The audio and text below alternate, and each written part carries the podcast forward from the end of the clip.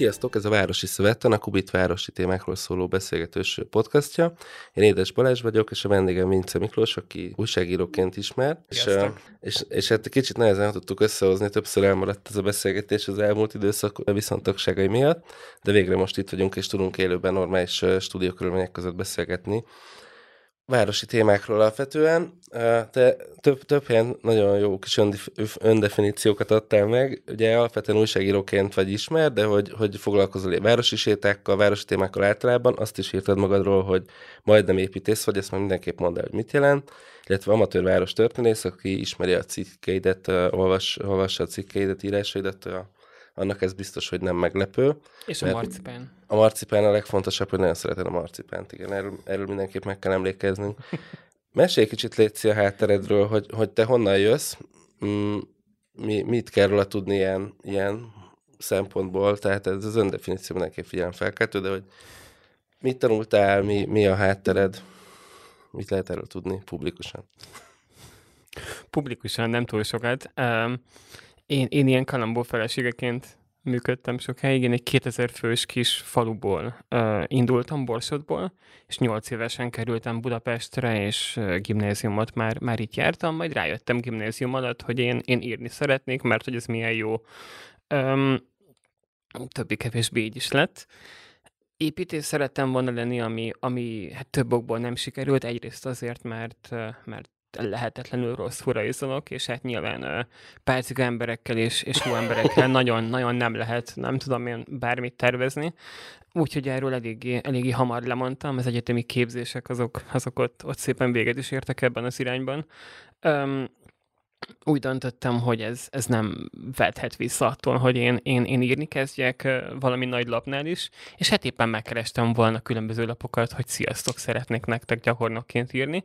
Um, ezzel szemben az történt, hogy, hogy megkeresett az amerikai Gawker Media, hogy legyek én a, a Magyarországon élő és dolgozó ö, újságírójuk, aki kultúráról, történelemről, különböző témákról ír nekik, és ez egy ilyen három éves periódus volt, amit követően ugye a 24.hu-hoz kerültem itthon, mivel az amerikai cég, hát az, az finoman szólva is elhasonlt, Igen. és hát nyilván kellett valami, ami, és én 2015-ig nem írtam igazán Budapestről, csak a saját kis, mára már szerencsére eltűnt blogjaimon, amiket hát jó, hogy már nem lehet látni, mert mert tényleg elképesztő második osztályos, átiskolás kis, kis fiú firkálásai voltak, úgyhogy ezt most már nem szívesen vállalnám be. Mindegy is. Szóval 7 éve, hogy Budapestről elkezdtem írni, én úgy döntöttem, hogy, hogy beszeretném mutatni azt a, azt a várost, ahol élünk. Ezeket a kívülről talán, talán kicsit omlóvakolatú, belül viszont nagyon szép házakat, a, a sztorikat,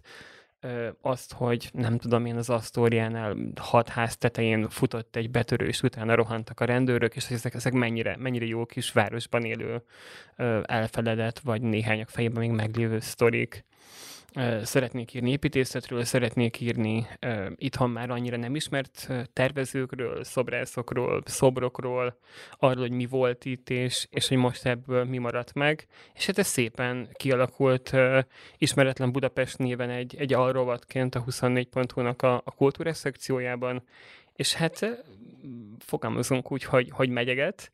Egy idő után ugye, ugye találkozott a, a, a politikával ez az egész, és, és, és elkezdtem műemlékbontásokról, védelmet érdemlő épületekről írni, amik, amik később sem váltak sokszor védetté, vagy, vagy el is tűntek, de, de, de szerettem volna ezekért kiállni, és megmutatni azt, hogy ezek értékek, amik a, amik a szemünk előtt válnak semmivé, vagy éppen 3, 4, 5, 6 emeletes új lakóház, amikben hát legtöbbször nincsen túl sok fantázia.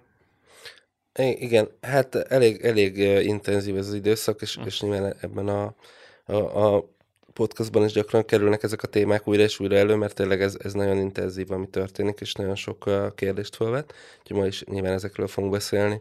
Amit, ami nekem egy, egy ilyen, hát tök jó, amit mondasz Kalambó feleségével, tehát tényleg, tényleg olyan, a, olyan intézményé váltak azok a feladatok, amiket te így kommunikálsz, amik a, olyan érzést adnak szerintem a, a magamfajta téma iránt érdeklődőnek, mint hogy a, hát mintha mindig is ott lett volna. Tehát, hogy ez a, ez a hangulata, mert tényleg, tényleg azt gondolom, hogy ez egyfajta ilyen intézmény. Van, van néhány figura a városban, akik ugye ezekben a témákban rendszeresen publikálnak, uh, nagyon sokféle stílusban. Van, van ugye egy ilyen klasszikus vonal, ami ez a nagyon ilyen szenzáció kereső, vagy ilyen izgalmas történeteket feltúró karakterek ez a megközelítés, ami egyébként nyilván tök valid és tök jól működik. Van, van, van, vannak a, ilyen nagyon klasszikus régen minden jobb volt, vagy hogy mondjam, ilyen bácsis nincs hangulatú, ilyen, ilyen boldog békeidők hangulatú uh, írások, felületek, ezek mondjuk inkább azért a könyvekre jellemzők, és talán egy, egy korábbi generációra, de azért velünk van ez a fajta... Milyen, milyen jó volt a mézes mackóban a, nem tudom én, ananászos kocka. és hogy száz éve meg aztán pláne, hát úristen, és a New York palota, és ne, nekem az, az nyilván a, a te megközelítésmód, az nem tudom mennyire van így definiálva, de, de ahogy így ez átjön, az, az, az közel áll, nekem közelebb áll a, a, a, a sajáthoz, tehát hogy nekem az fontos, hogy nem, nem egy korszak, vagy nem ez a századfordulós nosztalgia határozza meg a munkádat, hanem ilyen szempontból sokkal kiterjedtebb. Meg hát van egy ilyen vicces része, hogy ez a, ez a Pestréken is vidéken nőttem föl, vagy én jobban, mint te, valamivel több évig, és, és nagyon sok embert ismerek, aki, tehát hogy sokan vagyunk ilyen ez a Budapest rajongók mondjuk így, akinek ez a dolog nagyon fontos lett így viszonylag korán, de ugye elég gyorsan megérti az ember, hogy, hogy ez nem Budapestről szól, hanem egyszerűen ezekről a városi témákról, meg uh, település történeti témákról, amivel vidéken sokkal nehezebben lehetett találkozni mondjuk a mi gyerekkorunkban, minden időben Persze. nagyjából egy korszak, és hogy nem tudom, nekem az első élményem az, az, a, az volt, hogy a, nem nagyon olvastam napilapokat, inkább heti lapokat, de, de ugye volt a Népszövetségnek volt egy ilyen Budapest melléklete, és az volt a, az egyik ilyen ősforrás még olyan 25 évvel ezelőtt, mondjuk számomra először ott láttam ilyen témákat rendszeresen, ott ugye mindig voltak ilyen várostörténeti érdekességek, ami tényleg teljesen egyébként irreleváns részletekről szóltak nagyon viccesen, mint a, az eltelkerítésében az az óra, meg mit tudom, legendás budapesti helyek, stb. És akkor az ember így, így indult el, és akkor ez sokan a, a városhoz kötjük, de valójában ugye ez nem a városról szól, hogy a te, te írásaidban is sokszor megjelennek vidéki helyszínek, vagy, vagy külföldi helyszínek, ugyanúgy tehát, hogy ez egyáltalán nem csak egy ilyen idekötődő dolog, és ez szerintem nagyon vicces, hogy, hogy a kettő hogyan tud összekeveredni. És tényleg itt a, a, az én szemszögömből ez egy ilyen nagyon veszélyes dolog, tehát amit te csinálsz, az egy borzasztó csapda, mert ugye az van, hogy, hogy iszletes mennyiségű információ gyűlik össze ezekben a cikkekben, és én, nekem ugye ez a, amikor dolgoznom kell, és sok mindennel foglalkoznom, akkor így is megjelenik, hogy ez egy ilyen fekete lyukként beszippant ez a tartalom. Ugye különösen veszélyes, hogy ezek a dolgok össze vannak linkelve, tehát hogyha az ember megnyit egy cikket, amit te írtál, akkor onnan elég gyorsan el lehet jutni még száz másikhoz. Így van. És uh, nyilván ez egy, ez egy ilyen vicces, ilyen kicsit addiktív dolog azoknak, a, akik hozzám hasonlóan a téma iránt érdeklődnek, és nehezen is tudom elképzelni, hogy ez hogyan van, úgyhogy majd erről fogunk beszélni kicsit, mert kíváncsi vagyok, hogy, hogy te ezeket uh, hogyan struktúráld a fejedben. írni sokkal rosszabb, mint olvasni. Tehát amikor neki lehet kutatni, és nem tudom én azt mondod, hogy mész az utcán, villamosból kinézel, és ez az Ülvi út 14, ott pont nincs villamos, mindegy. Gyalogolsz, kinézel, ülői 14, milyen jól néz ki, mi, mi, mi az a rohadék nagy sas ott fönt? És akkor elkeresel, és elkezdesz kutatni, és akkor régi fotók, és van-e lakásfotó, van-e belső kép, van-e valami, akkor be kell valahogy sasszézni a kapun, vagy megkéred a házat, vagy próbálsz bejutni a postás mögött, vagy kijövő emberek által kinyitott kapun ez szokott sikerülni. Klasszikus. És, és, és aztán hazamész, és kutatsz tovább, és rájössz, hogy eltelt három nap, és le kéne már adni ezt a cikket, vagy eltelt öt nap, és most már aztán komolyan le kéne adni. De hogy, hogy még mindig nem értél a 23 milliárd találatnak a végére abban a hülye arivumban, és hogy hát, ha még van egy híres lakó, akit nem találtál meg, és aztán kész a cikk, és látod, hogy, hogy nettó 700 oldal. És akkor, akkor ezzel most így mit kéne kezdeni? Így ki kéne ebből valamit húzni? Hát jó, húzunk belőle ki 3 ot Hát akkor tényleg csak 683 oldal lett, tényleg semmi baj. És akkor a szerkesztőd is így próbálkozik, hogy akkor ezt még innen, meg azt onnan. De az lesz a vége, hogy még, hogy még mindig három kötetes mű lesz a vége, és, és akkor azért aggódsz, hogy egyáltalán valaki elolvassa. És elolvassák. Tehát ugye nyilván az van, hogy, hogy azért látható a, mondjuk a Facebook oldalon is látszik, hogy, hogy azért sok embernek ezek fontos források, amiket te összeszedsz, megírsz. Az igazság, hogy, hogy sokszor nem, nem lehet tudni azt, hogy mi fog működni. Lehet, Persze. hogy a, a, a, a miniszterelnök a grófnővel csalta a feleségét a nem tudom milyen utcában című cikk az 5 milliárd embert érdekel, a, a nála sokkal érdekesebb, nem tudom én, itt, itt dugták el a csontvárikat, nekünk sokkal érdekesebb, az meg nem tudom, ilyen csak ötöd annyit. Igen, ez elég nehéz, nehéz, nehéz lehet ilyen szempontból, meg, meg a másik, hogy, hogy ezek, ezek a cikkek azért, ami nyilván csak egy része a tevékenységednek, nem a szó klasszikus értelme nem aktuálisak, hiszen nem arról szólnak, általában van valami apropója, de nem arról szólnak, hogy, hogy, hogy ezek ma fontos dolgok, ezek tíz évvel ezelőtt is fontosak lettek van, csak akkor általában még nem tudtuk, ugye nem voltak a források sem meg hozzá, vagy nem volt reális, tehát ugye ez is egy fontos téma, de hogy ma, ma meg azt gondolom, hogy egy ilyen cikk felkerül ebbe a rendszerbe, lehet, hogy valaki öt év múlva fogja megtalálni, amikor éppen valamit keres, és ugyanúgy tökéletesen aktuális lesz a számára, mint ma, hiszen ezek, ezek tényleg a, valóban történetekről szólnak. Egyetlen fontos változás hozta ugye ezeket elő az, hogy lett egy ilyen Arkanum tudománytár nevű dolog, amit ugye nyilván a, a kanapéról tudsz lapozgatni, és nem kell elmenni a könyvtárba, nem kell kikérni a, a mikrofilmes, vagy bármilyen egyéb formátumban meglévő ö, folyóiratokat, nem kell megkeresni azt, hogy melyik évfolyamban volt az a, az a cikk, az a bulváranyag, az a, az a hír, vagy az, építészeti bemutató cikk, hanem rákeresed és kidobjál itt, hogy akkor ülői 14, ez a palota aranysos udvar, és akkor örülsz, hogy fú, most megsporoltál magadnak egy sétát a könyvtárig, egy fagyoskodást, nem kellett kávét venned, drága pénzért iszod az otthoni kotyogósat, és akkor mégis megvan az anyag.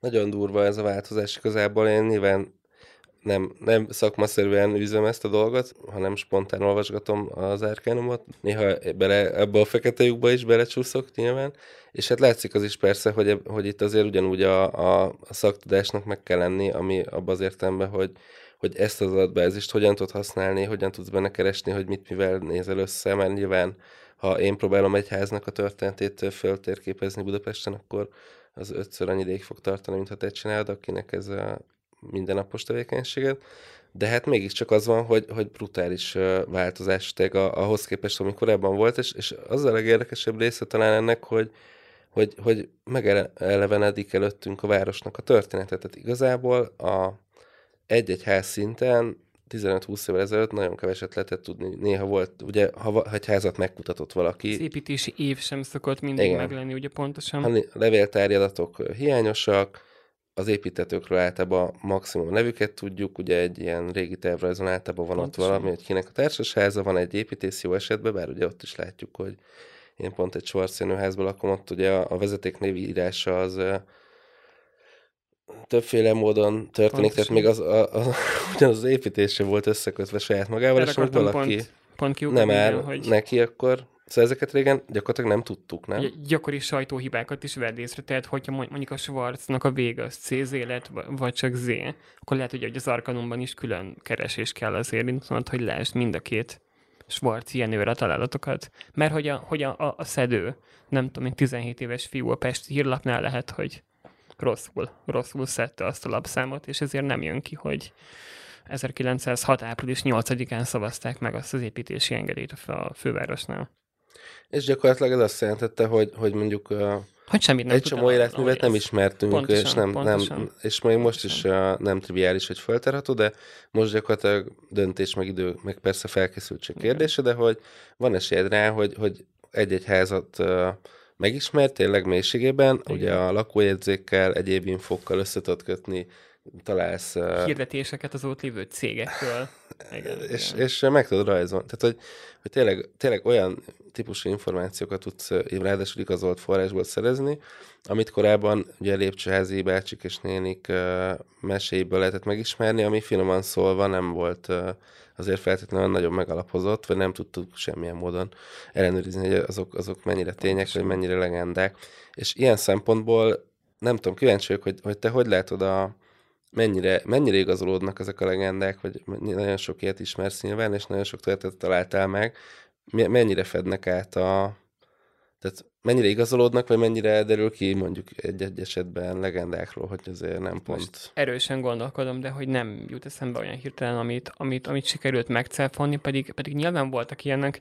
Ö, építési évek nem szoktak stimmelni, ez a, a házunkban élt valami gróf típusú sztorik, ez, ez, ez azért, azért működni szokott, de, uh-huh. de, de, de nyilván, nyilván rengeteg olyan sztorit meg lehet száfolni, amit, amit a házakban mesélnek. Ö, nem tudom én, az egyszer, egyszer leesett a, a, a kulcsszobor, és agyonvágott egy, egy nőt, aki éppen ment a vízért, akkor arról látjuk, hogy nem igaz, mert az a szomszédházban történt, de hogy a házinéni úgy hallotta, hogy ez náluk. Tehát igazából az van, hogy megtalálod a sztoriknak az alapját, csak nem pont úgy volt. Ez, igen, igen, igen, igen. igen.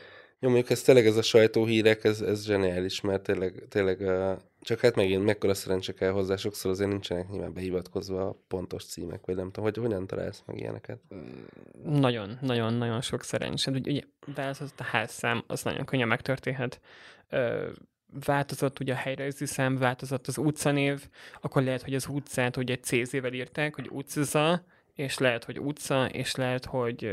Két C-vel. hogy két C, és min- mindenféle, mindenféle szemét dolgok vannak, de hogy, hogyha az ember ezeket a dolgokat mind, mind látja, és, és mindenre gondol, akkor, akkor tényleg olyan teljesen felesleges információk derülnek ki, hogy a Ferenc körút melyik házában hány szolgálólány vetette magát a, a függőforrásról a mélybe. Mondjuk a 20-as években, és látod mindegyik esetet teljes nével életkorral ami nyilván egy teljesen felesleges info, de hogy még ilyen apróságokat is meg tudsz találni. Hát igen, mert tök más, tök más témákat is indukálna, és ilyen szempontból tényleg a, a bűnügyi és egyéb ilyen szociológiai kutatásoknak persze, is persze. abszolút kinyílik a lehetősége, meg, meg persze így lehet, hogy ijesztő is olyan szempontból ez a melyiség tényleg, hogy, a, hogy ezt így tudományos értelemben összeszedni, rendszerezni ezt a tudást, ez kvázi lehetetlen. Én a, a, a saját házunknak a, a, a története kapcsán a Budapest 100 is érintett volt, ott ugye nem saját munkát végeztünk először, ugye ott mindig vannak önkéntes, önkéntes kutatók, kutatók. Akik, akik keresnek, és nyilván nagyobb rutinnal, meg hát ugye amikor a Budapest 100 indult, akkor még, még pont ezek az arkanum jellegű források kevésbé voltak meg, vagy nem voltak ennyire információgazdagok, ez közben jött nagyon erősen be, de hogy, hogy ott, én ott láttam először ezt a munkát így úgymond közelebbről, és tényleg elképesztő volt, hogy, hogy az ember még érdeklődik is a saját háza környéke iránt, és olvas is ilyeneket, akkor is egészen durva, amikor hirtelen bejön egy tonna információ. Igen. és hogy tényleg gyakorlatilag irreális lehet ezt így most egy város szintjén összegyűjteni, vagy értelmezni, mert tehát volt, voltak ilyen próbálkozások, de azért az, az finoman szólva is nem tud komplet lenni. Szóval az a kérdés, hogy, hogy ha az ember, ember így ezt, ezt az információ mennyiséget megpróbálja valamennyire maga elé képzelni, mint nekem ilyen közgazdász fej adja magát, ez egy ilyen brutális adatbázis lenne, és mikor vannak is ilyen próbálkozások, amiket ismerünk, finoman szólva sem abban a minőségben, meg, meg nem úgy áll össze, hogy az ember azt gondolná, hogy ez egy kutatói szemmel egy, egy minőségi dolog lehet, de nem is tudom, hogy lehet-e, te, te használsz ilyet, mert saját magadnak uh, rendszerezed a, az adatokat, amiket gyűjtesz, vagy, vagy, vagy csak a fejedben van minden összekötve mindennel, vagy ez hogy, hogy megy? Elképesztő hanyag vagyok ezen a téren. Van rengeteg Pesti házból belső-külső fotóm látszanak a különböző állapotváltozások. Sokszor 14-5 éve fotózom Pesti házakat, kívül belül szököm be a lakók, postások, részeg emberek előtt mögött, és, és a fotók felét szerintem most nem találnám meg. Ö, rengeteg házról van saját anyagom, mert, mert hogy megláttam, rákerestem, és felírtam az építést, meg az évszámot, meg, meg ami egy perc alatt elém esett, de alapvetően semmi. Van egy, van egy elképesztően kusza ö, Google táblázatom, amiben van most már lassan 3000 sor, ez 3000 story, egyik oszlopban leírás röviden, másikban pedig a linkek egymás mellé hányva, hogy egyszer majd írd meg az a neve a, a táblázatnak, hogy valamikor majd állj neki. És, és ez a táblázat, ez, ez, így, ez így inkább egyre hosszabb lesz, mint hogy egy rövidebb lenne. Ö, és, és reggel sokszor az van, hogy a kávé felett is spontán rábökök egy sorra, hogy jó, akkor ezt megcsinálom. Ez elég durva. Öt percet, és meg elmegy tőle a kedvem. Igen tényleg, amikor bélyeget gyűjtöttem, aztán apa hozott egy kilót, ugye, hogy volt abban a gyerekversben, hogy, hogy igen, ez, ez ennek már így ne kellene, és lehet ilyen Kársahegy típusú probléma. Igen. Jó, de, de mondjuk tényleg azt gondolom, hogy egy csomó olyan próbálkozás, mint a Budapest ez például, ami tényleg egy-egy évben sok önkéntes munkát, meg lakót bevonva valahogy ilyen struktúráltan hoz elő ilyen dolgokat, ez tök jó. Uh-huh. Meg nyilván ha most az olvasói szemmel nézem, én sem tudnék vele mit kezdeni, most ez a 3000 cikk itt lenne, akkor, akkor ki se nyitnánk, mert hogy túl, tehát hogy ilyen szempontból ezt nyilván valahogy adagolni kell. Persze. Csak azért érdekes a kérdés, mert, mert amellett, hogy, hogy a munkamódszer hogy van-e, van-e arra szerinted esély, vagy van-e kilátásban ilyen, vagy van-e értelme annak, hogy, hogy ezeket uh, valahogy rendezni, nyilván felmerült már, hogy könyvet ebből Igen. eléggé lehetne, és érdemes is lenne összerakni. Hogy áll ez a dolog? Ö, lehet, hogy ebből, ebből magánkiadás lesz valamikor. Én, én nagyon szeretném, csak az a gond, hogy, hogy tényleg rengeteget ülök a, a gép előtt, és a saját dolgaimon ö, dolgozgatok. Amellett, hogy, hogy cikket írok, ugye, ugye én több fronton próbálok terjeszteni infókat, városi túrákat csinálok, néha-néha most már egyre, egyre kevésbé, és hogy, hogy akkor rájövök, hogy aludni is kell valamikor. Tehát, mm. hogy így, így egyszerűen nem, nem, nem szokott beférni a, a, a napomba. Uh, irányosan sok idő megy el azzal, hogy az arkadumban lapozgatok, és próbálok találni érdekes uh, említéseket különböző házakhoz, vagy emberekhez. És ennek a munkának egyébként a házak az egységei, tehát abból indulsz ki mindig, vagy ez, ez se feltétlenül így van, tehát valamikor nem tudom, építészeket követsz végig, vagy, vagy nagyon, nagyon ritkán építészeket, nagyon, nagyon ritkán építőipari cégeket. Van, van, mikor csak egy kerítés kell hozzá, hogyha, hogyha a, a, az egykori szótszálló mögött felmész a, a, a vérhalomtér felé, ott, ott van egy elképesztően fura zöld kerítés rajta, nyúl, meg, meg futó kutya, és akkor elkerestem, hogy hát akkor ez itt mi az Isten, és kiderült, hogy a városban is nagyon aktív ház és somogyi nevű redőny és uh-huh. és, és üzletportál készítő vállalkozásnak a, az alapítója lakott ott, és akkor néztem ennek a cégnek az összes munkáját, hogy akkor ők ők hol, hogyan, miből, miként, és ugye ez a, ez a Bauhaus inspirált két világháború közti magyar modernek voltak ők ezek a nagy alakjai, és akkor néztem üzletportálokat, milyen szép, és akkor készült egy üzletportálos anyag, hogy na hát ilyen jó dolgaink voltak a 30-as években. Tehát, hogy nem, nem mindenképpen egy, egy ház kell hozzá, van, van mikor, mikor keresés közben az adott oldalon, ahol a találat van, elém esik egy fura hirdetés, nem tudom én, egy, egy hajnövesztő szerről, aminek a, a, a reklám arca, a három méteres hajú marcsa áll a pultban, és adja a kezedbe a fiolát. És akkor, hmm, mi ez, az, mi ez az átverés? Akkor írjunk a hajnövesztő szerekről, erről a típusúról, hogy mivel vertik át az embereket, mi volt benne. Tehát, hogy nem, nem mindenképpen csak, csak építészet, vagy, vagy, vagy csak ház. Nagyon, nagyon jó. Jó ez, ez igazából, hogy, hogy tényleg az ember bárhova néz, talál, találni lehet ilyen inspiráló sztorikat, persze, meg persze, szereplőket. Persze. Vagy akár apró hirdetés, tehát hogy a, a 45 áprilisi, májusi lapok valamelyikében volt egy ilyen, hogy, hogy keressem a Kovács Józsit, aki az egyetlen ruhámat vitt el, hogy most már azért adja már vissza, ö, nem tudom én, Kovács ülői út 4. És van, vannak uh, kedvenc korszakaid? Tehát, hogy lehet olyat mondani, hogy, hogy nem tudom, egy, egy időszak, építési időszak, vagy, vagy bármi szempontból, ami, ami jobban, amit jobban szeretsz? A két világháború közti modernnek vagyok a, a nagy rajongója. Ugye ez főleg város, és, és ugye Napraforgó utcai eh, lakótelep, és, és a, a budai kis, kis elszórt 30-as évekbeli főleg eh, lakóházak, társasházak világ, én, én, én ezekre tényleg megörülök, és, és látom, hogy, hogy ezek hogyan, hogyan mentek, vagy éppen mennek ö, ö, tönkre. Gyakran, gyakran nézegetem őket, és, és, és megyek ki Budára, és akkor teszek egy sétát, és akkor nagyon-nagyon jó őket látni. Meg ugye volt nekem ugye közel van a lakóhelyemhez, és, és hát azért, azért jó végig menni itt a környéken, a, a Pozsonyi úton és a, és a kisebb kereszt utcákban, és látni azt, hogy hú, azért ez elég jó. Nagyon, nagyon jó, ha, ha kicsit kevesebb autó lenne, meg ilyen élhetőbb igen, utcák, igen, akkor, igen. akkor világszem lenne. Igen, hát a, a, a, a másik nem. ugye az meg az, hogy, hogy, hogy mondjuk a 60-as években Magyarországnak az építészete, a modernja az, az tényleg világszínvonalú volt. Tehát azzal, hogy, hogy nálunk megvoltak azok a nyugati lapok mindig, kivéve a Rákosi kornak a legmélyét, amik, amik bemutatták a legjobb nemzetközi épületeket, azok alapján a hazai tervezők, azok, azok tudták tartani a lépést, és, és elképesztő dolgokat tudtak csinálni. Ezeket, ezeket ma nem annyira szeretjük. Tehát, hogy, hogy, hogy nyilván az emberek, hogyha látnak egy két világháború közti villát, vagy, vagy látnak egy, egy 60-as, 70-es évépet, akkor azt mondják rá, hogy uh, szociál, vagy, jó, vagy, vagy, vagy, azt mondják rá, hogy, hogy, hogy rohadék Rákosi, vagy azt, hogy, hogy büdös Káder, és akkor innen ugye a sor végére is értünk, mert ugye az a verdikt, hogy, hogy akkor bontsuk le, mert hogy. Tehát, hogy nem, nem látják, ugye, hogy ez, hogy ez érték, nem, nem tudják, hogy ez nem szociál, nem tudják mi a szociál, és hogy nem tudják egymástól elválasztani a politikai berendezkedést és ugye magát az építészeti minőséget. Tehát, hogy, hogy nem tudom, én bezzeg a, a újépoltban nem mondják azt egy házra, hogy bontsuk le, mert az építész egy szélsőjobboldali képviselő volt, aki részt vett a második zsidó törvénynek a, a, a, az elkészítésében. Hát mert, mert, mert hogy az olyan, az olyan, az olyan szép népművészeti kapus, ott van rajta a férfi, ott van rajta a nő, nem tudom én milyen népviselet van rajtuk, és hogy hát milyen szép az a kapu.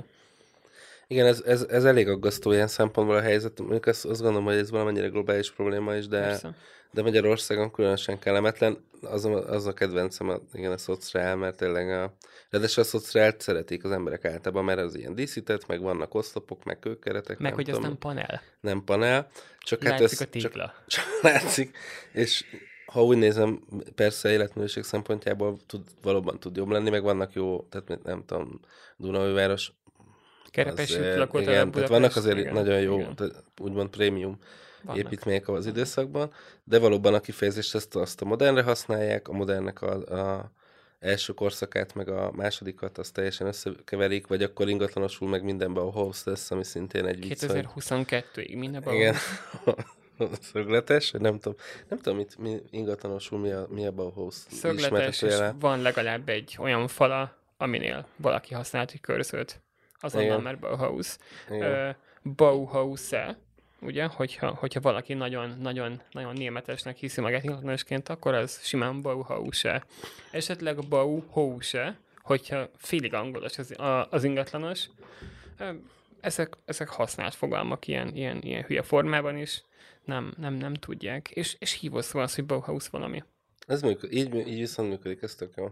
Szóval ez nagyon, nagyon komplex igazából, hogy mit utálunk és mit, mit szeretünk. Uh, hát inkább az, hogy miért. Ugye? Vagy, mert, vagy miért. Mert nincs rajta tíz.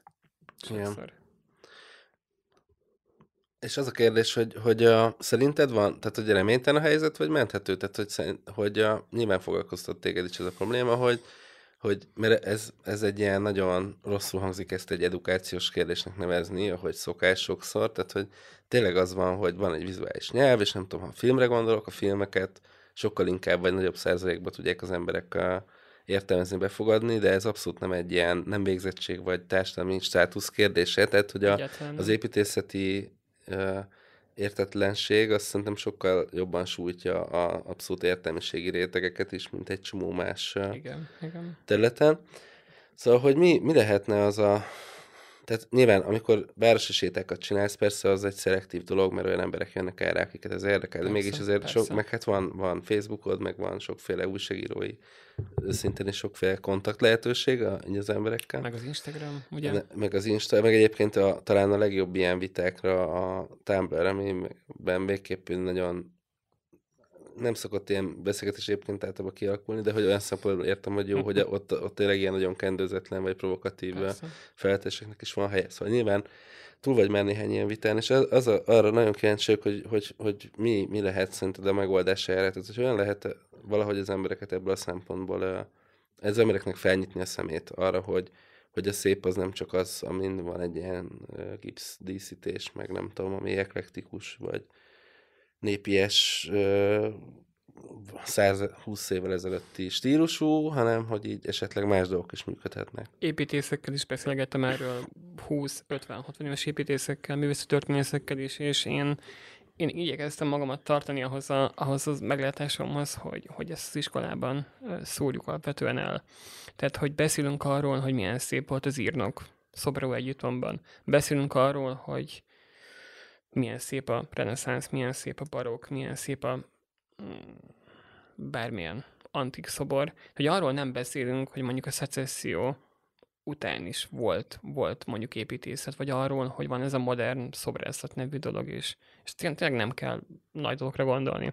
Tehát, hogy, hogy nem mindenképpen értjük azt, hogy egy sokak szerint ugye Picasso az az, aminél a kutyám szebbet kakál. Ö, elhangzó érv.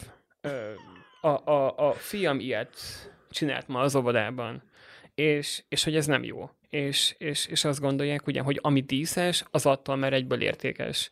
Öm, talán lehetne arról beszélni már, már, már tizenévesen, hogy, hogy nem feltétlenül az szabja meg egy épületnek az értékét, vagy, vagy egy szobornak az értékét, hogy mondjuk felismered, hogy, hogy a szobron két tökéletesen kidolgozott nő alak áll, és az épület meg nem úgy működik, hogy, hogy tele van műkő, meg, meg kő, meg különböző egyéb nemes anyagokból készült díszekkel, hanem, hanem figyelj, itt laknak, ez azért épült, mert ugye háború után nem volt ö, lakóház, ez azért épült, mert, mert, mert az elődjében nem volt fürdőszoba, ez azért épült, mert, mert szükség volt rá, és egyébként attól még, hogy, hogy nincsenek díszei, nézd meg, hogy milyen szépen illik a környezetében. Nem akar föléjük tornyosulni, nem tudom én, hasonló méretűek az ablakai, hasonló ö, megoldásokkal dolgozik, figyelj rájuk. Ez egy, ez egy alkalmazkodás, ez egy, ez egy, ez egy tudásnak az eredménye, hogy ez így, így született meg. És, és mondjuk nézd meg, hogy milyen, milyen szép íves a sárga, olyan, olyan, mint egy, nem tudom én, ö, bármi, egy, egy, egy, egy torta szelet innen nézve. Hát az, az, az mennyire jó, hogy be van téve egy ilyen kedves kis szeletke ide a városba, vagy milyen jó mondjuk a szerencséjátékszékhez a Csalogány utcában, hogy hát, hogy így nyilván távolról, hogyha, hogyha nincs sajtócember, akkor azt gondolod, hogy ez egy, ez egy, egy ilyen négyszög így beállítva, egy ilyen tégla. Hogy közelebb mész, akkor látod, hogy hát ez milyen, milyen szépen le van kerekítve, milyen, milyen áramvonalas, milyen, milyen, milyen, milyen modernséget sugároz magából, és hogy ez, hogy ez volt a sajátjának a korszaknak. És ha bemész a, a kapuján, akkor egy sokkal jobb belső teret fogsz látni, mint, mint hogyha nem tudom, egy, egy, egy eklektikus házba belevackolt irodaházat néznél, ahol, ahol ugye vannak már határok, amiket rosszul tudnak csak kitölteni, mert hogy nem lesz valami annyira, annyira jó átalakítható, hogyha van egy középső nagy függőfősó, meg egy udvar. És hogy ez, ezeket arra tervezték, hogy különböző céloknak feleljenek meg.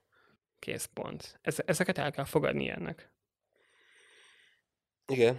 Hát ez elég, e, egyébként az oktatás, meg az iskola az egy jó pillanat. Igen. De hogy, hogyha, hogyha nem ez a gond, akkor, akkor meg egyébként később is lehet erről beszélni. Szerintem. Persze. Tehát, hogy nyilván létezik érzékenyítés, meg, meg létezik olyan, hogy akkor ezen a három tényleg jól sikerült példán mutatjuk be, meg hogy, hogy nem arról kell beszélni, hogy minden épület jó bármely korszakban. Nem minden két világháború közti ház jó, nem minden historizáló ház jó, nem minden modern ház jó vannak olyanok, ami, amikre nyilván a kutya nem figyelt, megépült, használták, és, és, és nem újították föl.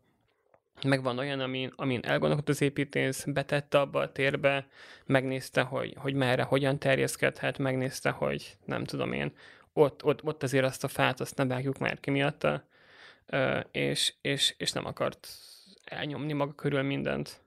És a legnagyobb baj az tényleg egyébként az szerintem, hogy ezek nincsenek sokszor felújítva. Tehát, hogyha egy, ha egy, ha egy historizáló ö, bérház nincs felújítva, akkor mondjuk rajta van még a díszek 5-20 80-90 százaléka, és még mindig szépnek látod attól, hogy potyog a vakolata.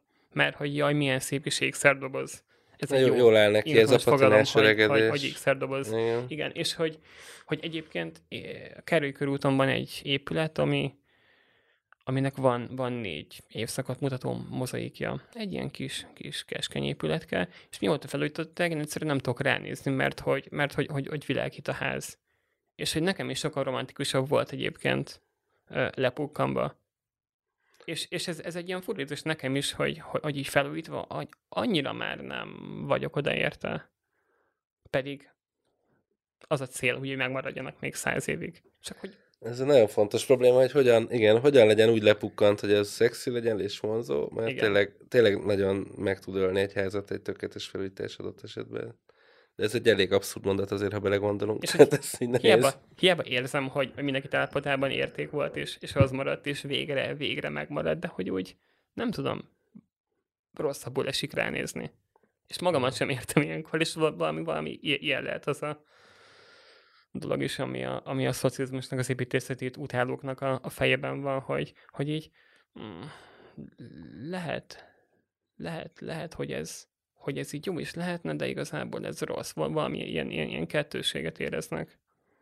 És közben meg a meg korszerűsítés címén meg olyan dolgok történnek, ami tényleg a, megölnek bármit. A környékünkön van egy ilyen 70-es években épült óvoda, ami egy kicsit mm, presztis beruházásosabb, mert valami tévévetőkedőn nyerte el a nem, teljesen abszurd így ma mából visszanézve a, a kerület, vagy a környék, volt valamilyen, nem tudom, van egy emléktábla, Ez nagyon ezt tudni. Elég abszurd az egész. Igen. Szóval van egy TV, TV vetélkedő nyert óvoda, tehát nyilván ez a, gondolom, a kor, korabeli alulfejlesztési, vagy ilyen forráshiányos helyzet, Persze. hogy akkor ki, ki kap óvodát, mondjuk ma is lehetne tévévetélkedő óvodákat nyerni. Majd nyerünk egy lakóházat. És, és gondolom emiatt is egy picit az átlagnál jobb minőségbe készült, tehát hogy a, nyilván a, ezek általában alaprajzilag jól végiggondolt épületek, ezzel nem volt gond, de hogy kapott egy mozaik burkolatot, fém ajtó vagy ablakkeretek, tehát hogy jó, nagyon jól nézett ki. Aztán korszerűsítették, ami ugye azt jelenti, hogy energetikai szempontból is rendbe tették, és ez gyakorlatilag megvették a házat, tehát le, le van burkolva, ugye megkapta a hőszigetelést, ezért a mozaik az eltűnt, annyira zárók helyett műanyag jött, és gyakorlatilag sikerült egy olyan kockát létrehozni, aminek semmilyen a esztétikai értéke nincs, amiért, mert nem tudom azt mondani rá, hogy ez egy tök jó ház. Előtte se volt különleges, csak egyszerűen néhány részlettől. Szerethetővé tette. És egyébként nyilván technikailag ma is egy jó alapra, ez egy jó, jól használható épület, de hogy szóval annyira kevésen múlik, és, és azon gondolkodtam, hogy tényleg, hogy, hogyha véginterjúznánk az odajáró szülőket, fogalm sincs, hogy ki mit mondana arról, hogy ez most így jobb lett, vagy rosszabb, mert tényleg az, hogy a mozaik burkolat az olyan régóta ott volt, meg lehet, hogy nem volt tiszta, az lehet, hogy sok ember fejében a, egy ilyen elhanyagolt állapotot jelentett, az új vakolat az meg hiába bűronda, vagy szerintem, tehát Persze. semmilyen értéket nem hordoz alapvetően, az meg tök jó, mert új. És akkor, akkor minden rendben. Ezt nagyon, nagyon nehéz a színe megnyerni, és mondjuk az, az, az is érdekes, hogy itt az ökológiai problémák is hogyan jelennek meg. Ugye Pontosan. Szigetelés címén teszünk tönkre mondjuk házakat, de közben iszonyatos környezetszennyezést generálunk azzal is, amit csinálunk. Tehát ugye kidobunk nyilezerot, újat. Persze, persze. Cserélgetünk mindent. Nyilván elképesztően drága egy, egy 110 éves házban, ugye egy fanyilezzárót, egy fajtót, egy faablakot kicserélni azonos faanyagúra, azonos arcúra, tehát hogy, hogy, hogy tényleg ö, kidobnak míves munkákat, gyönyörű szép ablakokat, ajtókat azért, hogy a helyre betegyik a műanyagot. Én a saját, saját házamban ö, az elmúlt 14 hónapban négy darab ajtót menthettem meg, és tudtam továbbadni. Mert hogy, hogy, hogy ezek konkrétan most ilyen, ilyen 1 millió forint per darab áron mennének, hogyha ugye újak lennének elkészítve és más meg vegan használja őket azóta is a, a saját lakásában. Ledes ugye vannak technológiák, amivel azért egy ablakot úgy is fel lehet újítani, hogyha nincs pénzed újra építeni, de mondjuk az üveget ki tudod cserélni, a hőszigetelési képességet drasztikusan tud javítani. Hát nyilván nem mindent lehet nem, megmenteni, de hogy, de, de, hogy, de hogy meg igen. lehet. Viszont, viszont, hogyha nem tudom, mint 10-20%-kal drágább a megmentése, mint az új ablaké, akkor akkor eleve már nem éri meg, mert hogy, hogy, hogy nyilván pénzből élünk, tehát hogy nem nem, Igen. nem szánunk rá 50 ezer forinttal többet, hogyha mondjuk az 50 ezer forintból mondjuk kijönne a csempe a konyhában és a fürdőben.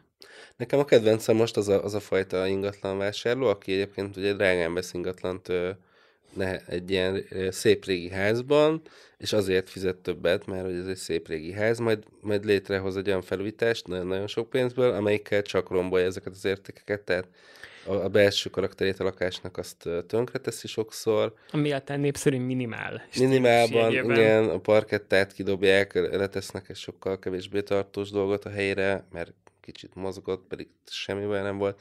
Nyilázárokat cserélgetnek, légkondicionálás, az ugye különösen divatos most, és el lehet azért azt szerencsére rejteni, ezt légkondicionálást. El lehetne, de, sokszor de, úgy, nem, ez... de nem le, lejtik hanem ki, meg kirakják folyosókra. Szóval tényleg igen, hihetetlen, igen. hogy gyakorlatilag a, ő magát pusztítja el ez a fajta szemlélet, mert tényleg az van, hogy a végén olyan házak jönnek létre, amik már nem képviselik ezt az értéket, és ráadásul még az is baj, ha, ha vakolatot felújítják. de mindenki emlékszik a 80-as évek végi Budapestre, aki már látta, ami meg ugye ezt a nem annyira patinás öregedést mutatta, vagy ilyen fekete volt a, a, az összes homlokzat, ez a, az, az emlékem van, nem tudom, a városról, meg olyan, ugye a emberrel beszélsz, aki a, aki a rendszerváltáskor ö, még tervben sem volt, úgyhogy ö, Igen.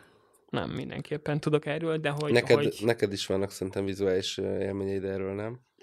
Hát fotókon egy nyilván Ja, erre gondolom. Um, nagyon, nagyon-nagyon fura volt látni ezeket a képeket, igen, igen, és nagyon fura minden városról látni ilyen 70-es, 80-as évek képeket, ugye, mert, mert szénfeketék sokszor a homlokzatok, és hogy, hogy ez, ez, ez, lehet New York, ez lehet London, ez lehet Budapest, tök mindegy, de hogy, hogy, hogy sokszor ilyen elképesztően ijesztő arcú házak jönnek vissza ezeken a képeken a rendszerváltás óta nyilván nagyon sok házat sikerült felújítani, nagyon sokat sikerült levontani, és nagyon sok meg ugye pont úgy pusztul. De tényleg látni azt, hogy amikor átsétálsz különböző belső kerületeken, azon gondolkodsz, hogy az most ott 56 vagy 45, azon néhány lyuka a, a homlokzaton. És akkor rájössz, hogy igazából tök mindegy, mert az egyik az 60x volt, másik ugye 70x éve, és hogy, hogy egy egyetem mi a, mi a, mi a fenér kell nekem azon gondolkodni, az most ott mikor golyónyom. És hogy ez mit jelent? Például mo- most a, egy másik óvodai élmegyem, óvodai udvarból, egy, egy 30-as évekbeli háznak a, a fel, hát felújítás túlzás mondani, egy ilyen szigetelését néztem végig így, a, így néhány hét alatt egy várakozás közben, és, és amikor így ezeket a golyonyomos felteket így eltüntették, akkor tényleg úgy éreztem, hogy most egy tök nagy érték tűnik el, pedig hát azért valójában elég abszurd, miért kéne nekünk egy ilyen rémisztő háborús emléknek ezeket a vizuális darabjait így megtartani. Igen. Bár másik példát is tudok a Fadrusz utcából, ahol meg Igen. egy kerítésben vannak, hát elsőre nem tűnik fel, hogyha az ott lakó barátom nem mutatta volna, meg nem vettem volna észre soha, hogy a, hogy a kerítés oszlopokban vannak olyan sérülések, amit ha közelről megnézel, akkor tökéletesen látszik, hogy golyó nyomok azok is, de az mondjuk egy, egy, egy ilyen szempont, egy más szint, mert az mondjuk Azt hiszem, hogy Józsefvárosban tudták ezt jól megoldani. Egy ilyen, nem tudom én, A3-as papírméretű plexilapot felraktak a falra, és van mögötte néhány golyónyom. És akkor azt ott úgy konzerváltuk. A ház többi része szerintem még nincsen felújítva, de, de hogy vagy lehet, hogy de mindegy, és az a lényeg, hogy ott oda tettek egy plexilapot, és aláírták azt, hogy ezek a nyomok 56. október 24-én 9 óra 28 perckor keletkeztek. És akkor készpont lett egy, lett egy emlék ennek, és ami körülötte van, akkor azt meg úgy meg lehet mondjuk oldani.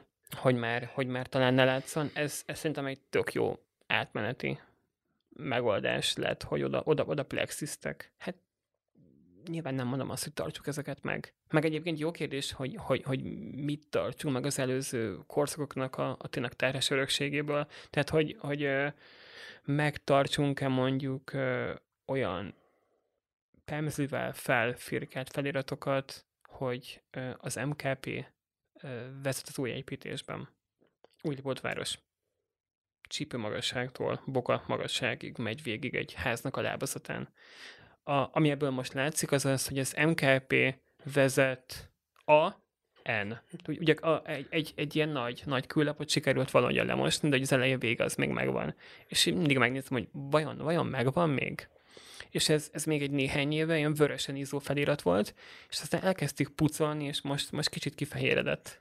De hogy még mindig olvasható, hogyha egy méterre legalább állsz, és hogy ezt, ezt most így tüntessük el, vagy, vagy nem, mert hogy ugye mégis egy olyan, olyan, olyan kommunista pártnak a, a, dolgaihoz kötődik, amire hát azért nem emlékeznénk szívesen vissza. Tehát erről lehetne szerintem hónapokig, évekig vitázni, hogy kell nekünk egy 46 elejé, 45 végi ilyen festett dolog. Igen, mostanában kezd, Vagy, kezd tudom, így én, az, az, tisztulni a kép, és ez... Újpesti Városháza, ugye 1900-as, talán 901-es, tök mindegy. A Kederkori Budapest címerban az egyik ö, tornyán még mindig. És akkor ott van ugye, ugye benne a, a Budát és a Pestet jelképező erődítmények között az a szép vörös csillag, és hogy hát akkor azt volna most leverjük, vagy, vagy cseréljük ki, vagy mi legyen. Lehet erről beszélni. Igen, mert le, nyilván, nyilván most, most ez van, hogy ez, meg igen, meg most ez van, hogy, hogy mindent akkor a, az eredeti állapotra állítunk igen, helyre, igen. ami sokszor eléggé vitatható, hogy mi De az hogyha, eredeti. hogyha leszedjük onnan azt a kederkori címert, ami nyilván ugye gipsz, meg kő, meg, meg műkő, meg nem tudom, mi, nem tudom miből van, és ugye kitesszük a városháza elé egy vitrínbe, és oda írjuk mellé azt, hogy gyerekek, ez volt Budapest címere abban a korszakban, ami, és elmagyarázzuk, hogy ez miért volt, és hogy, hogy mik rajta azok a részek, akkor ez egy, az egy tök jó mini kiállítás lesz.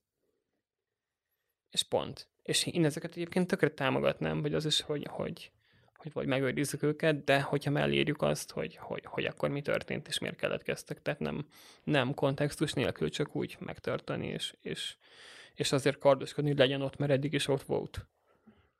Nagyon érdekes kérdés, mert, mert ugye, hogy kezdi a város magát tényleg egy ilyen elhanyagolt állapotból összeszedni, most hagyjuk, hogy ennek a... Különböző okokban? Nega, igen, és van egy ne, nagyon sok negatív része van, amiről eddig beszéltünk meg, amiről te gyakran írsz, mert tényleg nagyon sokszor el, eltűnik minden, és, és ész nélküli felújítások vannak. De tényleg ezek az apró részletek is sokkal nagyobb ütembe tűnnek el, ami 80-as évek végén még megvolt. Nekem mondjuk, én a Logodi utcába jártam vissza az a választási plakáthoz sok évig Uh, ami tényleg, hát nem tudom, hogy minek köszönhette, hogy ott megmaradt, és hogy milyen időjárási különlegesség, vagy mikroklimatikus izé volt, Óriási. hogy az ott Mázli. volt 30 évig, és aztán most pár éve egyszer csak letakarították. Mondok, mondok erre szuper példákat. A körszálló mellett, hogyha valami lépcsőn, Igen. lépcsőn jössz le, Igen, az akkor ott van. van egy 94-es Ungár Klára SZSZ választási plakát. Egy pár éve már lekaparták a felét, de még, még látszik a, magát. A, névnek egy része. A Betlen Gábor utcában a keletinél van egy lépcső fordulóban egy 90 es Demszki plakát, ilyen 98%-ában még megvan és József körúton, a Korvin negyednél meg, meg van egy Sarlós István, budapesti egykori polgármester által kiadott óriási hirdetménynek egy, egy néhány szafajtja már csak, ami arról értesít, hogy a különböző kijelölt hólerakó helyeken tegyük le a havat. És hogy ez, ezek így tökre velünk élnek, és a kutya nem látja őket, és a kutyát nem zavarják. Hogy ezeknek a védelme azért nyilván más kategória lenne, de, Azért jó lenne, ha néha egy valaki jó, hogy itt megtartaná. Kis, kis színesként. Mi házunkban senki nem akart a Csapodi Miklós plakátját megvédeni, amelyik szintén ilyen 90-es vagy 94-es választási plakát volt a lépcsőházban, és egy ilyen maradványként ott volt, de mindig, mindig inkább a problémaként hivatkoztak rá, mert ugye mutatja, hogy mikor volt utoljára lefestve a lépcsőház. Igen. Azért, azért ez, ez tényleg más kategória, mint, mint mondjuk egy, egy 80-100 éves bármilyen Hát igen, val, vagy, vagy ez a klasszikus műfaj, ez a, ké, a téglákba, vakolatlan téglafalakba való belekarcolt feliratok, Óriási. ami elképesztő Óriási. kultúrája volt régen, és hogy ezek, ezek meg tudnak azért maradni, és akkor tényleg kérdés, mikortól kezdve védjük őket, vagy hogy van. Abból egyébként vannak egészen frissek is, csak tehát, hogy nem mindenki graffitivel nyomja azért föl. Nem tudom mivel, tehát, hogy, hogy nyilván az embernél 50-60 éve volt pipaszurkáló, meg, meg, meg bármi, de hogy, hogy, hogy, hogy most is készülnek, csak nem tudom. Mi. CNC maró, hordozható CNC maróval. Persze, majd, majd kimennek és, és megoldják, igen. De hogy, hogy ez, a, ez a téglakarc, ez megint egy jó téma, mert, mert, mert rengeteg jó van, és tényleg csak, csak két példát engedj meg, mert annyira zseniális. A Rózsák terén van egy kis templom a hetedik kerületben, ami pont a nagy templomra néz. E, most a görög katolikusok és ők a 20-as évek végén építettek hozzá ki kiegészítést, és rá van az egyiknek e, írva egy téglájára, hogy e, kötött íráson, hogy Józsi, nem jöttél egy tével el. És, és ez egy barom jó felirat és nagyon remélem, hogy a, a, a görög katolikusok nem akarják azt onnan lekaparni, mert hogy, hogy mekkora sztori az, hogy Józsi nem jöttél el.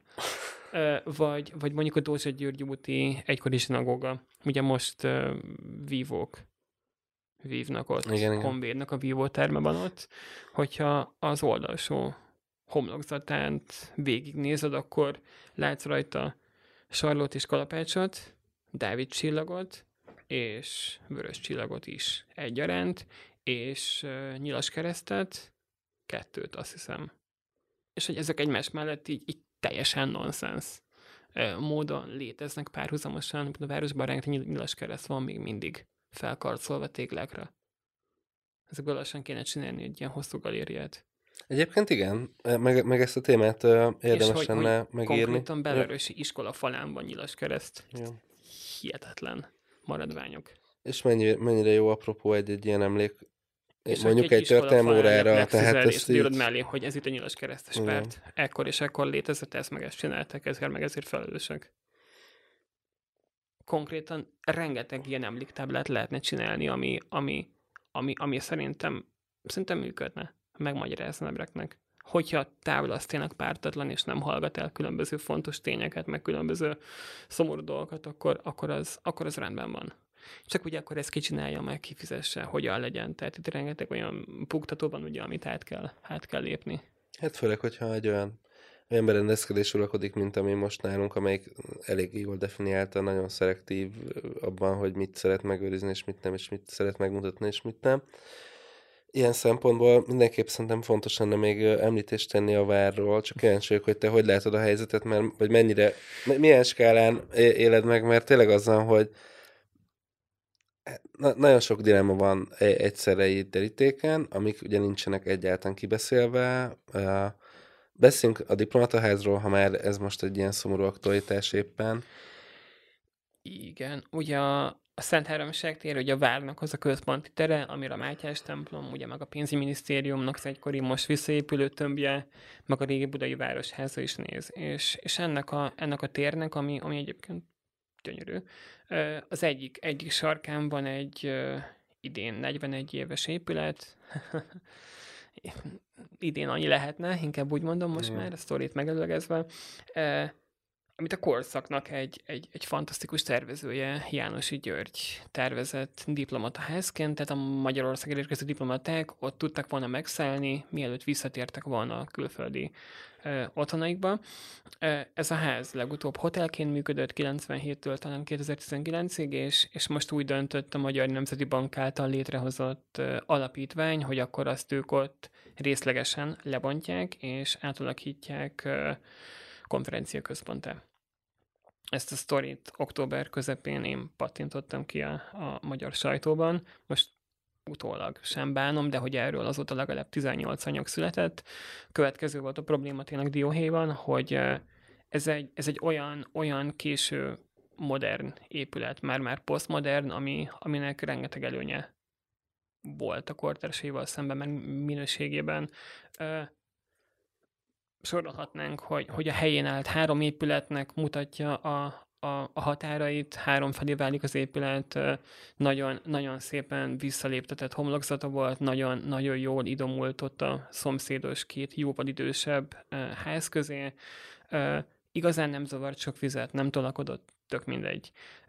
A Padma Alapítvány úgy, úgy gondolta, hogy, hogy akkor ők azt, ők azt átépítik. Nekem sokáig azt nyilatkozták, hogy, hogy ismeretlenek még a tervek, és aztán hirtelen ismerté váltak.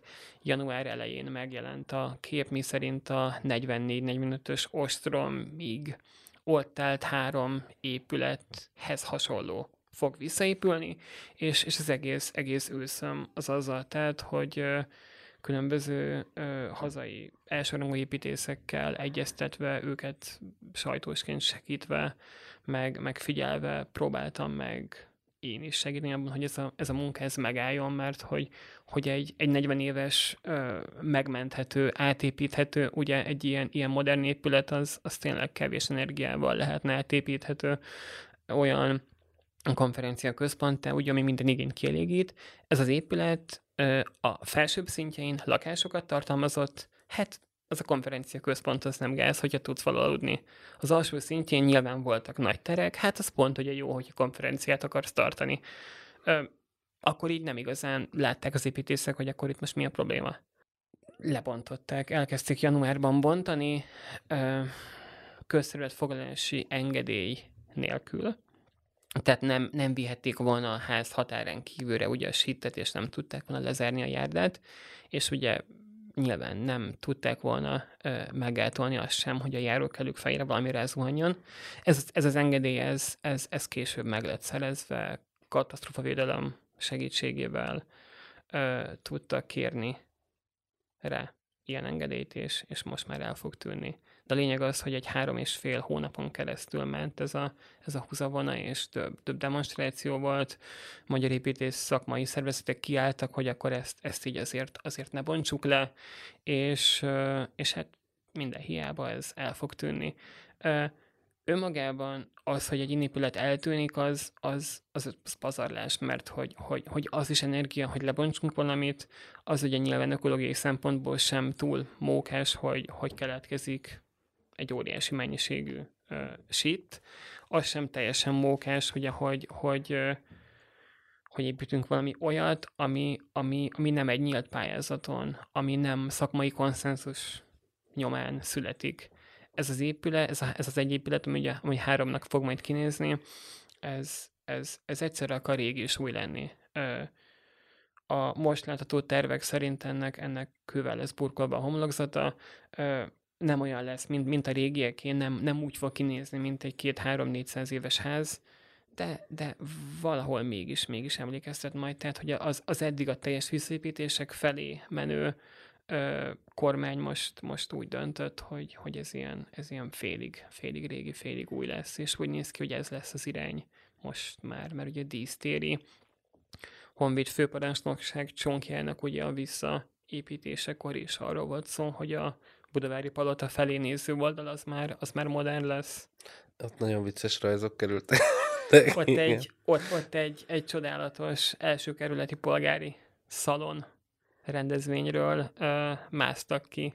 Nagyon szép rajzok. Nagyon jó példa ez a diplomataház nekem, mert, mert tényleg egy olyan történet, ami, ahogy így, így összefoglaltad röviden, minden, minden részletébe tartalmaz az azokat a problémákat, ami most a, a korszakot jellemzi, mert onnan kezdődik a történet, szerintem azt is fontos kiemelni, hogy, hogy most uh, nyilván ennek fő, főként EU-s források a, valahol a háttérben a mozgatói, ami egy óriási pénzügyi lehetőség az ország számára, meg egyébként egy prosperáló korszak uh, volt, legalábbis eddig.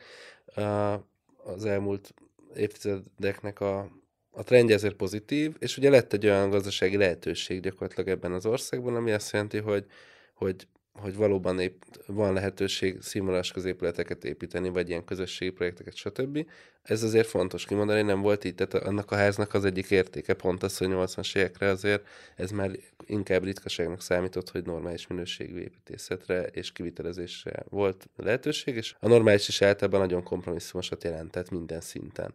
És ehhez képest azt gondolom, hogy a 90-es években, 2000-es évek első felében még azért nagyon-nagyon problémás volt. Tehát, hogy én, én sokszor gondolok úgy magamba hálával arra az időszakra, hogy nem volt pénz építeni, mert amiket építettek, azért elég karcos dolgok valósultak meg nagyon nagy, nagy arányban. És, és ilyen szempontból ma sokkal jobb minőségű az átlagos középület is, azt gondolom, mint Igen. 20 éve. Anyaghasználatban, de esztetikai szempontból építészetileg is. Viszont ez a dolog azzal párosul, hogy, hogy ahogy mondod, a, a hagyományos a környezet eltűnt a, az építésnek, tehát a mi emlékvédelem az nagyon visszaszorult, az értékeknek ilyen szempontból a, az, az előírás, a, tervtanács, a, a, a pályázatok, tehát az összes olyan intézmény és forma, ami arra való, hogy, hogy nagyon sok évszázados tapasztalat alapján, ugye az emberiség, ez a, az a, ez a nyugati európai kultúrkör arra találtam, fejlesztettek ki ezeket az intézményeket, hogy, hogy egy városban az építésnek meglegyenek a, a, meglegyen az a keretrendszere, ami minél inkább garantál egy minőséget és Pontosan. hosszú távú értékeket nek a létrehozását elősegíti. Ugye nyilván, hiszen a, az építés mindig is egy ilyen kicsit spekulatív, nyerészkedő műfaj volt és marad, ez nem tud más lenni, tehát hogyha nem szabályozunk, akkor magától nagyon sok probléma épül, és ritkán épül jó minőség. Ugye a tűzvédelemre is igaz, a, a statikára mindenre igaz, tehát hogy ezeket fontos szabályok védik, és ugye most azt látjuk, hogy ez a, a, a rendszer nagyon-nagyon meggyengült ebben az elmúlt 12 évben, és közben itt egy értékteremtés zajlik abban a szempontból, hogy ha távolról nézném, hogy itt van egy épület, ami egy nem túl jó állapotú, lepukkant hotelnek néz ki, Igen. méltatlan használatnak tűnik sok szempontból, és ehhez képest egy konferencia központ valósul meg, ami akár egy tök dolog is lehetne. Pontosan. És közben azt látjuk, és, és a, a, a kulturális teremtés szendékát is látom a, a mögött, hogy valaki ezt a mániát követi, hogy akkor jó, jó hát ne, ne építsük a régit újra föl, mert hogy az milyen gáz, vagy problémás, végülis valahol ezt mintha érteni a koncepció mögötti agy, hanem csak olyan legyen, hogy 10 méterről már tűnjön úgy, mintha régi lenne, kb., vagy nem tudom. és ke- iszonyatos energiával keresi a megoldást erre, de közben arról, arról nem akarunk beszélni, hogy, hogy valójában egy olyan épületről van szó, ami a szakma egyöntetű véleménye szerint egy nagyon magas minőségét képvisel, és pont egy jó példa lehetne arra a nem létező iskolai órára, amiről ezt beszéltünk, ahol meg lehetne mutatni, hogy mitől jó egy épület, és hogyan jó egy épület, és hogy, hogy mi, ez minden korszakban mást jelent. És persze ez a, ez a szituáció mindig kihasználja azt a dolgot, és hogy egy, egy nagyon rossz állapotú modern ház az, az nagyon nem, nem tud jól kinézni, sokszor nagyon Pontosan. nem szeretjük. Ellentétben egy száz évvel ezelőtt épületre, aminek sokszor jól áll, ha rosszabb állapotban, ahogy, ahogy ezt mondtad. Hogy egy ablakeret korhat, vagy ha totál rozsdás, akkor azért ez teljesen másképp. Tehát, hogy, hogyha egy száz éves ablakeret nézem meg, hát akkor látod, hogy fal, látod, hogy erezete van, látod, hogy korhat, megeszi a szó. De hogy megnézni egy rozsdás ablakeretet, akkor arra gondolsz, hogy itt jó Jézus, ezt én bontsuk le, dobjuk ki, tüzeljük el. Ja. És mindenkinek ilyen, ilyen, ezeket a dolgokat generálja fejében. Én azért is különösen szeretem ezt a példát, mert, mert a, a vári beépítéseket, amiket a, Ugye azért elég sok ilyen készült, és ez, ez már az utolsók közül való, nem, nem utolsó, hiszen 90 óta is vannak, de, de eléggé késő. Ugye az 50-es évektől nagyon sok ilyen beépítésről tudunk. Pontosan. Nagyon jó dokumentált, egyébként szuper cikkeket lehet róla találni, tehát akit érdekel a téma, minden házrak a története megvan, mert ez mindenkinek egy nagyon, tehát az építés szakmának egy nagyon fontos presztis kérdés volt, és nagyon nagy odafigyeléssel valósultak meg ezek, és mindegyik épület nagyon más, ráadásul tehát sokféle megoldást láthatunk. Én ezért szeretem ezt a vitát, mert, mert, mert a, nekem a, a legrosszabb háromban van ez a ház azok közül, amiket legkevésbé kedvelek, de pont ugye arról szól ez az egész dolog, hogy az értékek megőrzése nem aznak a kérdés, hogy kinek mi tetszik. Tehát, hogy lehet, hogy valakinek valami nem tetszik, de ez, ezek a dolgok ennél összetettebbek. Tehát, tehát... Ebből lehet hónapokon át tartó szakmai Igen. vitát kezdeményezni. Lehet, lehet egymás helyet húzni az építészeknek, csak hogy a végén egy olyan, olyan vélemény szülessen, ami, ami, ami minimálisan legalább konszenzus, és ne az legyen, hogy valaki azt mondja, hogy akkor most ezt lebontjuk.